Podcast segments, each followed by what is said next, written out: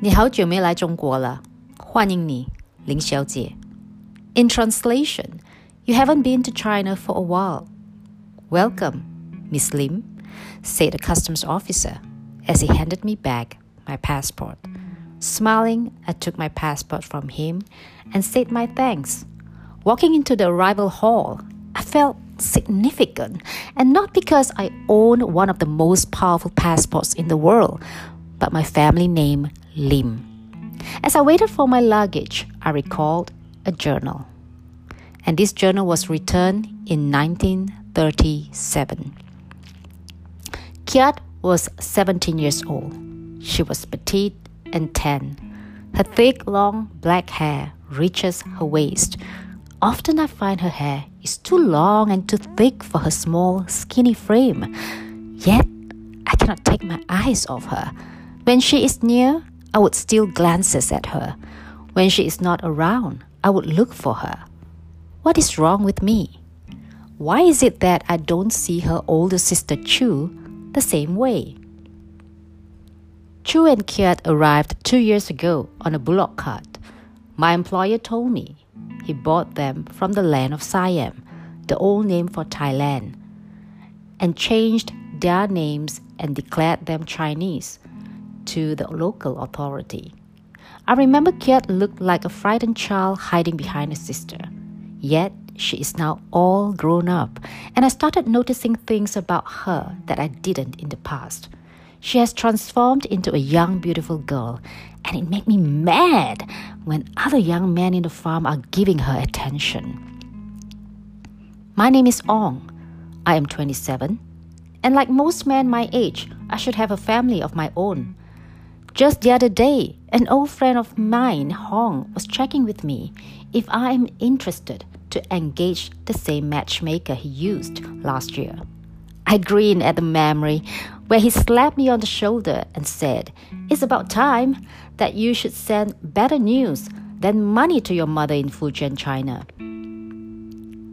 No girls I have met caught my interest to marry. I am a tall and well built Chinese man.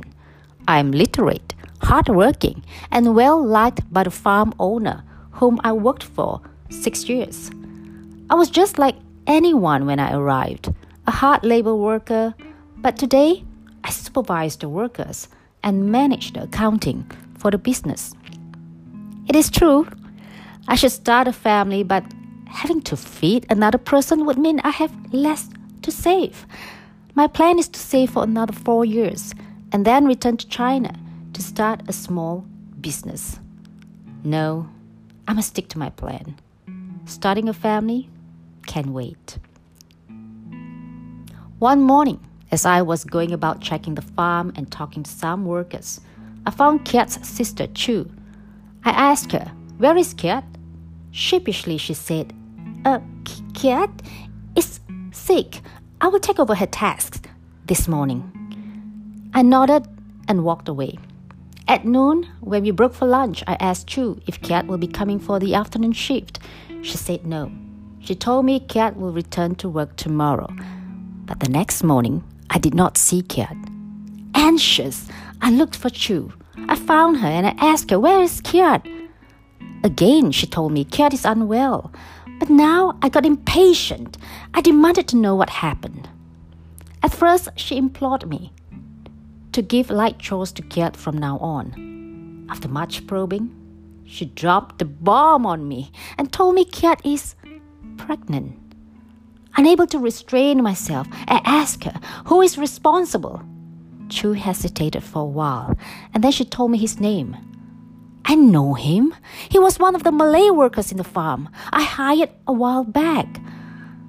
But one day we couldn't find him in the farm anymore. Fumed with jealousy, I grabbed hold of Chu's elbow and I asked her if he is returning for Kiat.